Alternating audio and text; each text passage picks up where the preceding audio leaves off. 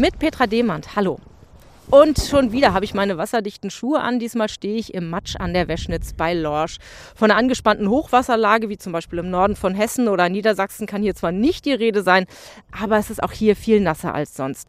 Aber das ist hier an der Weschnitzinsel sogar eine gute Nachricht, zumindest für die Vogelwelt, denn vor sechs Jahren ist diese Fläche hier renaturiert worden. Es ist ein Naturschutzgebiet. Spaziergänger dürfen hier eigentlich gar nicht rein.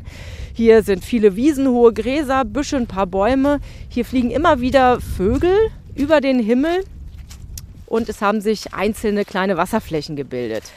Reingelassen hat mich heute Florian Schumacher vom Gewässerverband Bergstraße. Herr Schumacher, was genau ist denn hier in den letzten Tagen passiert?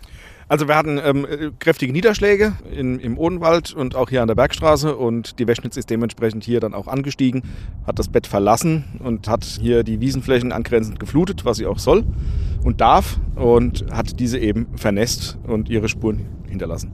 Auch Christian Zurek vom Vogelschutzverein Lorsch stapft hier mit mir durch die nassen Wiesen. Warum ist diese Überschwemmungssituation denn so gut für die Wasservögel?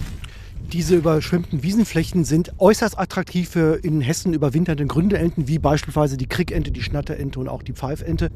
In diesen Flachwasserzonen ist ein großes Nahrungsangebot äh, sehr einfach zugänglich für diese Arten. Und es besteht vor allem für die Bekassinen mit ihrem langen Schnabel die Möglichkeit, nach Nahrung zu suchen.